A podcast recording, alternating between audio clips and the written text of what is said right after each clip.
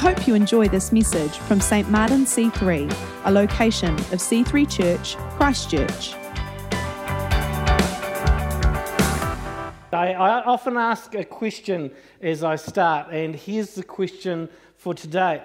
If you look back on your life, however old you are, whether young or old, and you look back on all the opportunities and the time that God has given you in your life, have you made the most of it? Hmm. An interesting. You don't have to. You don't. It's just for you to ponder. Okay. You don't have to actually give me a feedback on this one. Rhetorical question. You know. If, or here's another way to put it: If you could do your life over again, what would you do differently? This is where you turn to your marriage partner and say, "I wouldn't do it any differently. I married the right." You know. and turn to your kids and go, Yeah, I'm grateful for you. But pondering on those sorts of questions, where you ponder on the question, Have I made the most of the life that I've been given?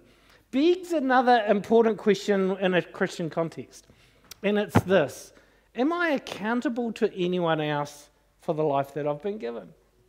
See, most people in the world wouldn't think about that. They wouldn't consider that, would they? They'd just go, hang on, I'm only accountable for me and I'll do what's best for me. Or maybe they get married and they think, well, what's best for us? They have some kids, what's best for my family? But beyond that, they don't really think about, well, am I accountable to anyone for my life? Like, okay, we're accountable at work or study or whatever, but for my life as a whole, do I have to give an account for that which I've been given? And the God, uh, God makes it very clear in the Bible that we are accountable. We actually stand before Him one day and we give a report on how our lives have been, how we've lived our lives. And you might think, oh, maybe I can bluff it at that point. Well, not much chance of that because, as we've seen in the series where we're looking at knowing God and what He's like, we've learned that God knows everything. Imagine giving your life, an account of your life, to someone who knows every motivation you've ever had, every priority that you've made, every action that you've done, the reason why you did it. Hmm. That's worth pondering on, isn't it? Hebrews 9, verse 27 says this And just as each person is destined to die, you know, it's one of those things, as we say, you know, we're destined to die and we're destined to pay taxes. Well, here's another key thing in life that won't change and after that face judgment. Or, in other words, give an account of your life. In other words, God's going to say, What have you done with what I have given you? What this scripture and many other scriptures in the Bible make really, really clear to the whole of humanity, not just Christians, this is to everybody, is that we will all face judgment. A judgment day is coming. And that's not just for Terminator, that's for everybody. It's a non negotiable, okay? It's just a fact of life. The reality is that in the future, you will be judged for your life. You will be called to account for it. It actually shaped a whole lot of Jesus' teaching. And I'll give you an example here of it. In Matthew chapter 12, here's an example where we often pull out the main point of the scripture. And the main point of the scripture is that we should be careful in the words that we say. But have a listen, and you'll see that behind those words, and actually behind all his teaching on the Sermon on the Mount in particular, was that we would face judgment one day. A good man brings good things out of the good stored up in him, and an evil man brings out evil things out of the evil stored up in him. But I tell you that every one of you will have to give an account on the day of judgment. Notice the context there. For every empty word they have spoken, for by your words you will be acquitted, or by your words you'll be condemned. God hears every word that you say. Mm, that's a sobering thought, isn't it? But notice that Jesus, the context that Jesus frames this teaching in, is he's going, hey, think about what you're doing in your life now because there will be a judgment day in the future. And this certainly framed the teaching of the early church as well. In Romans chapter 14, verse 12, Paul says this So then, each of us will give an account of our lives to God. That's there it is in black and white. We will all give an account of our lives before God one day where He goes, Okay, I've given you these gifts, I've given you time and your health and your opportunities and the relationships around your life. What have you done with it? And what will, it, what will that look like one day? It's a really important truth of the Christian faith. It's, a, it's kind of one of those clear things that we have to be really confident in. And even as we share our faith with others, this is an important aspect of sharing our faith. It's probably not the first thing that you're going to say, but it's a, it's a kind of an interesting question to pose. Uh, over the years, I've had, um, and you probably have as well, um, some religious people come to your door, like Jehovah's Witness and Mormons and people like that. And uh, this is one of the questions that I pose to them. It's a very interesting question to pose because I kind of listen to them for a while and, okay, yeah, yeah. And I say, hey, look, we may have different interpretations of how we see the Bible, and you've got your religious belief, and I've got mine. But here's something that we can agree on is that we will face judgment one day. We will stand before God on judgment day. Do we agree on that? And they go, yeah, we agree on that. Because, by the way, they, we all agree on that one. So it's very clear. It's in, in, in the scripture. And I go, now, what are you going to hold in your hand? What are you going to say on Judgment Day? Now, that, how people answer that question is very revealing as, as to where their theological, their theological background comes from. Because if they're relying on their good works, they'll say, Well, I did a whole lot of good stuff and I think God will let me in, or I'm relying on Jesus, or whatever. However, they kind of answer that question tells you a lot of their thinking about God and judgment. So, just interesting tip out there if you're kind of sharing your faith. But here's the main point that I want you to consider today. How does the fact that you will be judged one day, that you will give an account of your life one day, whether Jesus comes back or whether you die and then face judgment.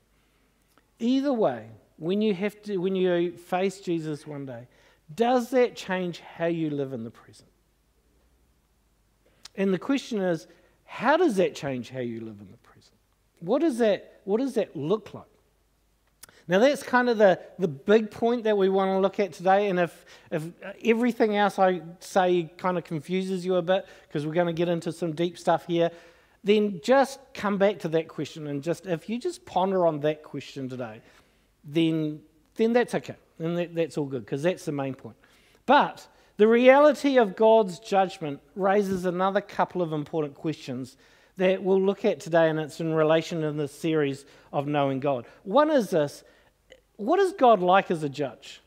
Like, if, if you're going to court over a fine or you know you've done something wrong and, and you know you have to be answerable for it, it would actually be good to have some insight. Is the judge that I'm going to face, is he going to be like, pretty gracious and kind, or is he really harsh? Uh, when, when I grew up uh, in a little town down south, um, there were only two people in my town that took you for a driving test, you know, for your license. And um, one of them was really gracious. He was just like, yeah, whatever, you know, drive around the block, it's all good. And then the other one was like as strict as, like even if you rolled back a little bit when you did your hill, hill start or you, you didn't get your, you know, parallel park just right, he was like, nah, you failed. And, and everyone at school was kind of talking about who are you going to get? You know, you're going to get this guy or you're going to get this guy. You know, what is God like as a judge? That's a really important question to know who are we facing up to. And the second question is probably just as important is what are we going to be judged on?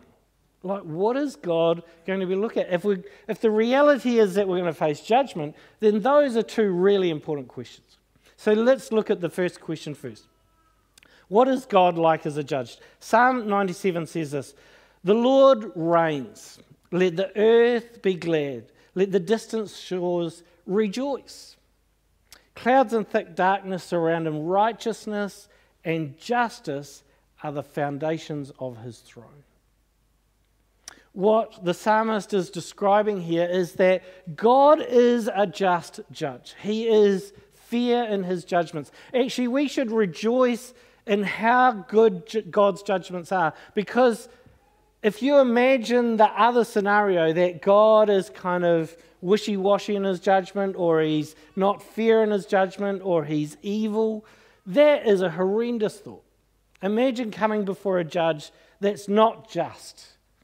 And what, this, what the Bible is very clear on is be confident that God is a fair God. He is a just God. He's not going to punish those who don't deserve it, He's going to reward those who do deserve it. That's how God works. He is a just judge.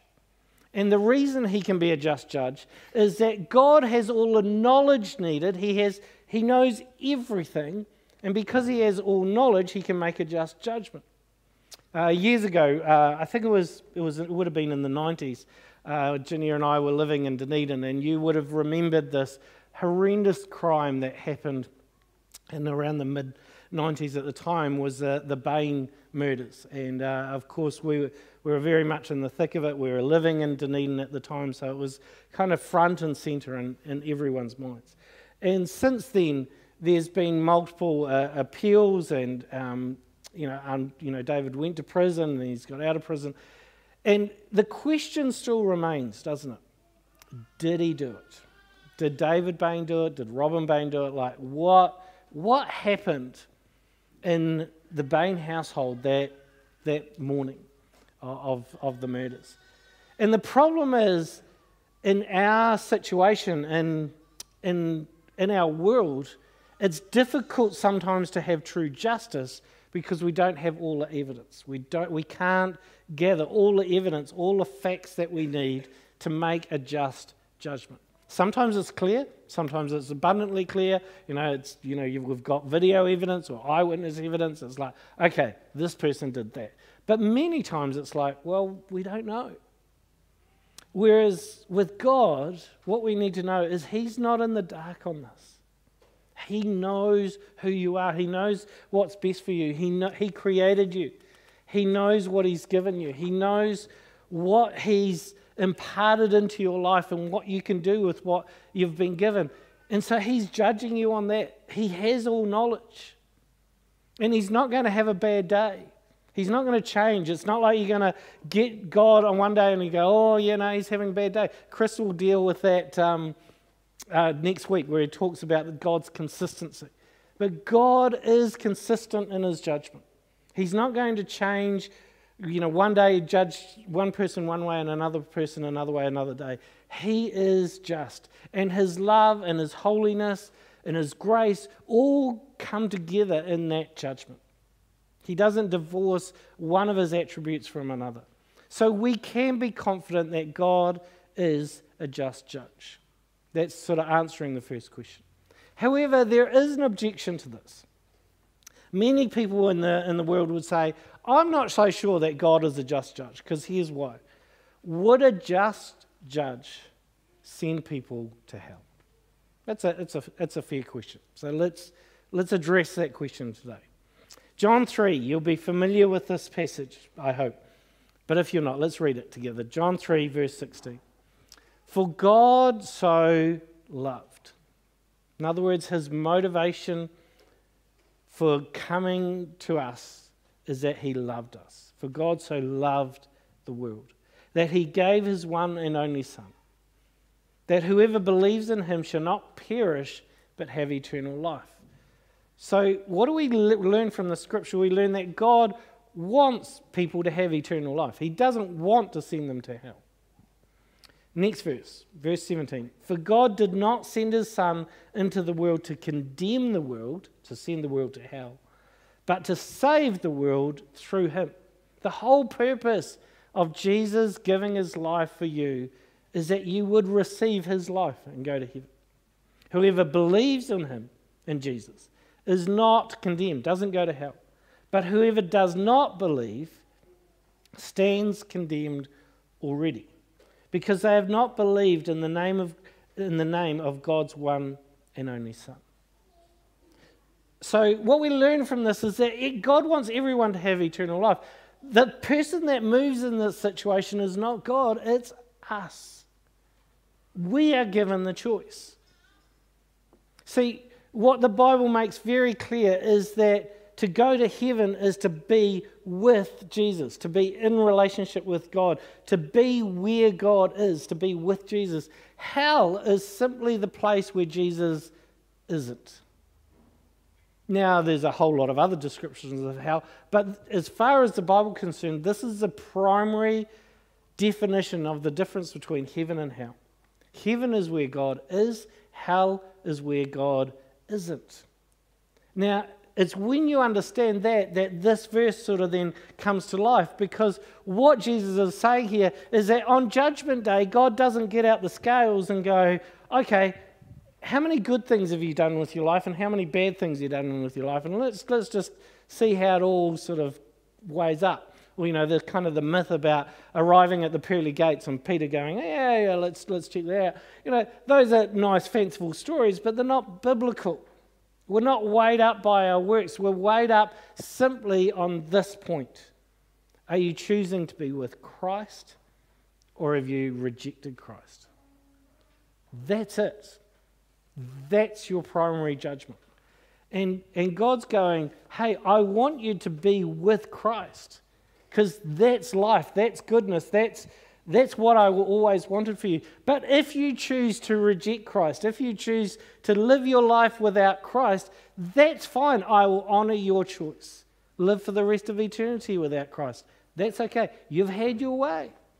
God simply goes, His judgment is if that's what you want, then, then you've chosen your side.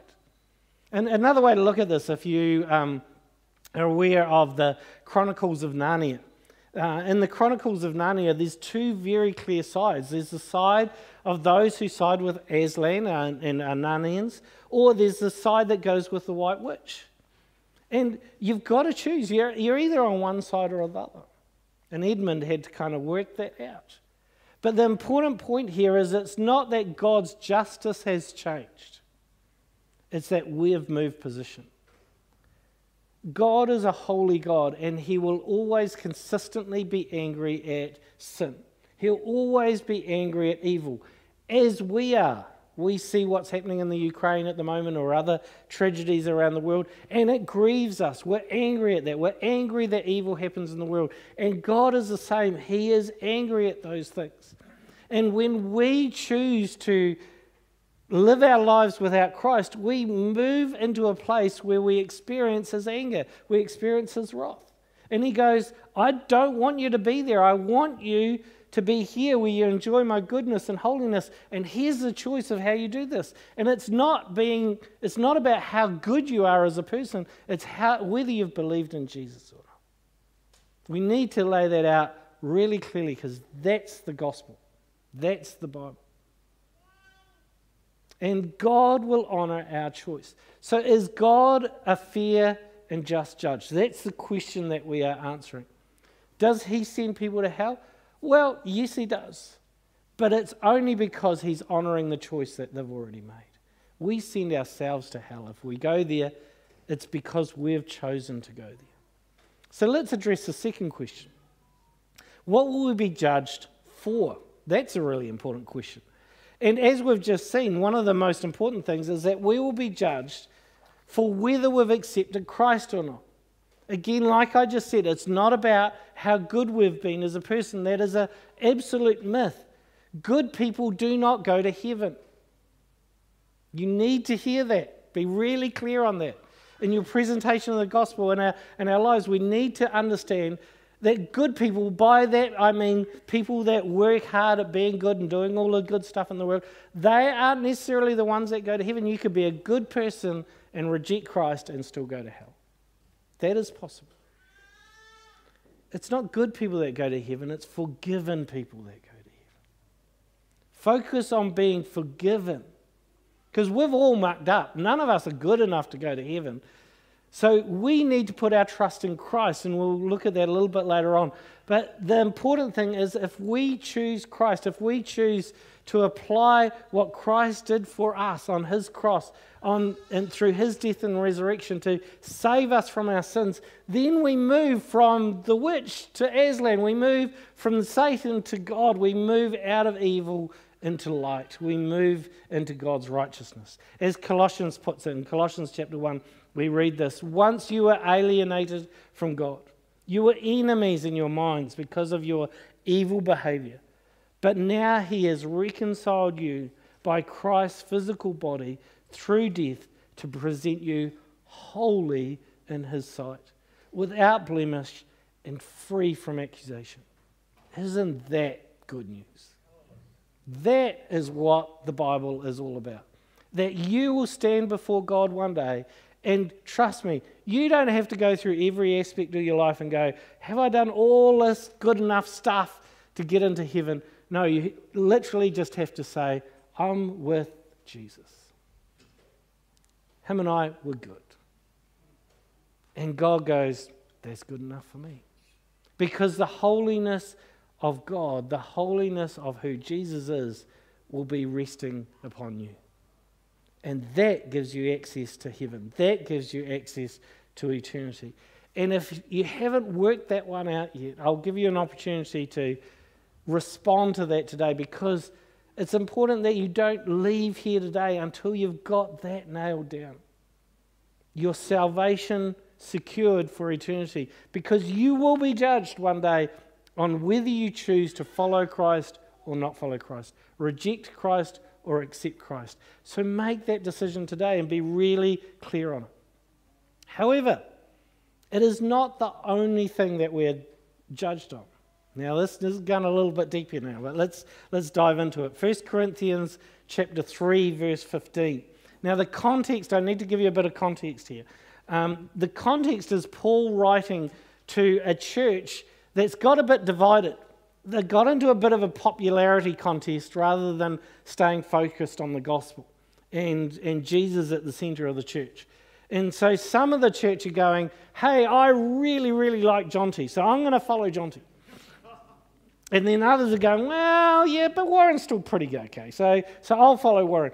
And, and, and Paul's coming in and going, look, it's not about Warren. It's not about Jonty in this case. It's not about Apollos. It's not about Paul.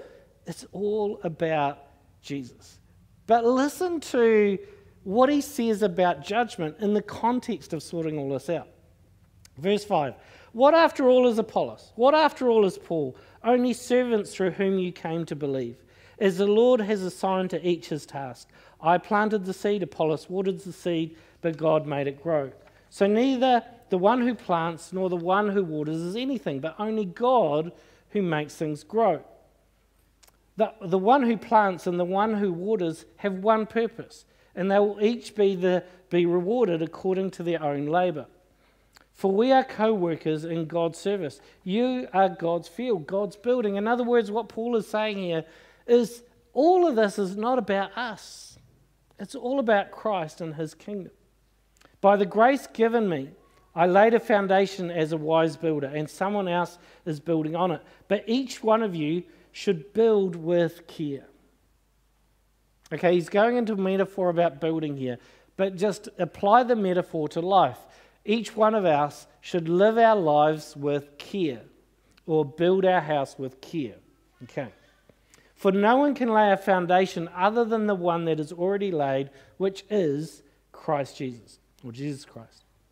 If anyone builds on this foundation using gold, silver, costly stones, wood, hail, straw. Their work will be shown for what it is because the day, and it, you'll see in your Bible it says a capital D there for day, or is it on there? Yeah, it is on there. Whenever you see, by the way, whenever you see that in Scripture, it means this day of judgment. It doesn't mean just a day, it means this critical day in history where we are judged for what we say, Judgment Day, will bring it to light. It will be revealed with fire. It will be revealed by the judgment of God, is another way to put it. And the fire will test the quality of each person's work. If what has been built survives, the builder will receive a reward. If it is burnt up, the builder will suffer loss, but yet will be saved. In other words, so this is, notice the context here, that this is to Christians. He's saying, hey, you'll, you'll be saved. You've chosen Jesus, so you're in. That's all good but even though only one escaping through the flames. So, the image that Paul is giving here is we will stand before God on Judgment Day. Okay. And step one is God goes, Did you choose Jesus or not? And you go, I chose Jesus. And he goes, Okay, you're in.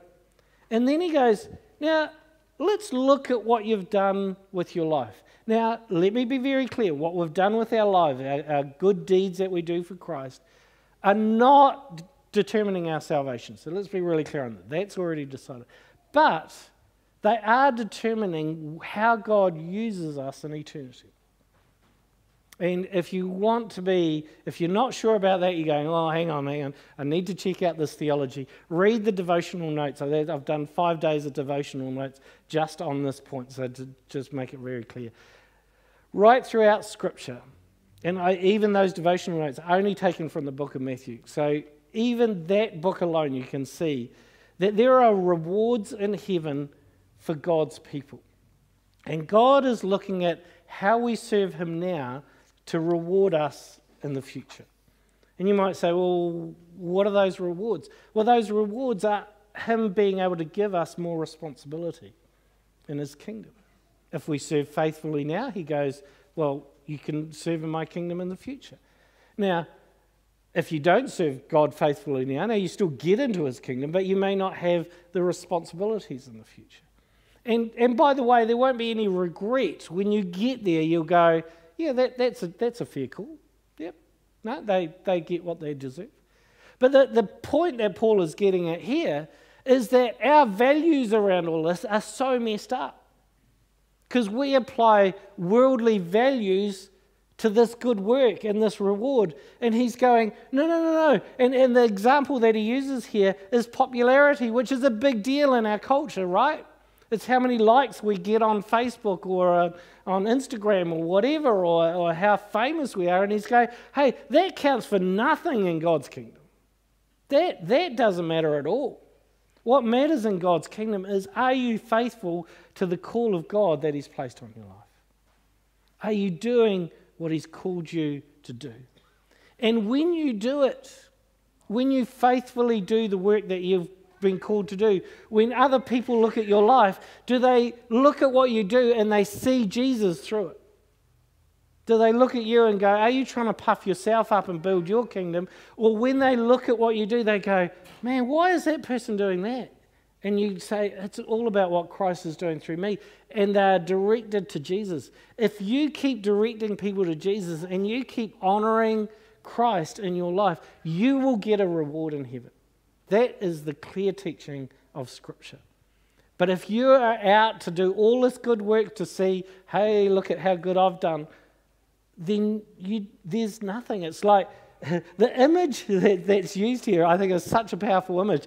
It's like hay in front of a fire you know, and, and or, or, precious stones in front of a fire. And, and you know what happens. You know, we, we have a, um, a gas heater here that we use sometimes in the wintertime to just lift it up, the temperature up a bit. And apparently, right in front of that gas heater is about 800 degrees C. Now, if I hold some dry grass in front of that heater, you know what's going to happen to it. Like, hey, it's just gone in an instant. But did, I, I, I learned this fact during the week. Diamonds, re- we all know that they're one of the hardest of materials. It takes 7,000 degrees of heat. That's an incredible amount of heat to melt a diamond. In other words, they can tolerate an intense heat. And what Paul is saying here is when you come before God with your life and you're holding all that you're doing before Him, make sure you're holding something of value that can withstand the fire that will be applied to it. Don't bring hay, because it's not going to last very long. Bring precious stones. What are those precious stones? It's honoring Christ in all that you do. So let me just be clear. There are two things that the Bible makes clear as, that we are judged on. One is aligning our lives with Christ's work on the cross. And the second one is aligning our lives with Christ's ongoing work in the world around us. If we are doing those two things, we can go confident into Judgment Day, knowing that God will be there to honor us and reward us for all that He is doing through us. So let's come right back, dial right back to that question that, I, that we looked at uh, earlier. If you know that there is this judgment coming one day, in these two areas in your life. So in the future, you'll be judged for this. How does that change how you live in the present? In other words, you'll be judged on whether you've accepted Christ or rejected Christ. And you'll be judged on how well you are honoring Christ in all that He has given you. How does that change how you live in the present? I personally, every probably every couple of weeks or so in my quiet time, I ponder on that very question. I, I literally come before God and say, God, am I doing the most with what you've placed in my hands? Now, you might be thinking, well, that's easy for you, Warren. You get paid to do all this religious stuff, you know, and, and you know, it's obvious the call of God on your life and all that sort of thing. Let me remind you of a scripture just to put this in a little bit of perspective that humbles me a lot. James 3, verse 1, it says this Not many of you should become teachers. This is probably going to put you all off preaching. Yeah? My fellow believers, because you know that we who teach will be judged more strictly.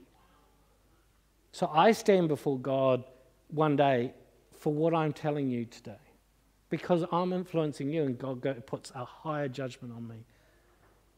Let's be really clear on the fact that we will all be judged one day. The question is is God a just God? Yes, He is. But the other really important question for us is are we ready for that judgment?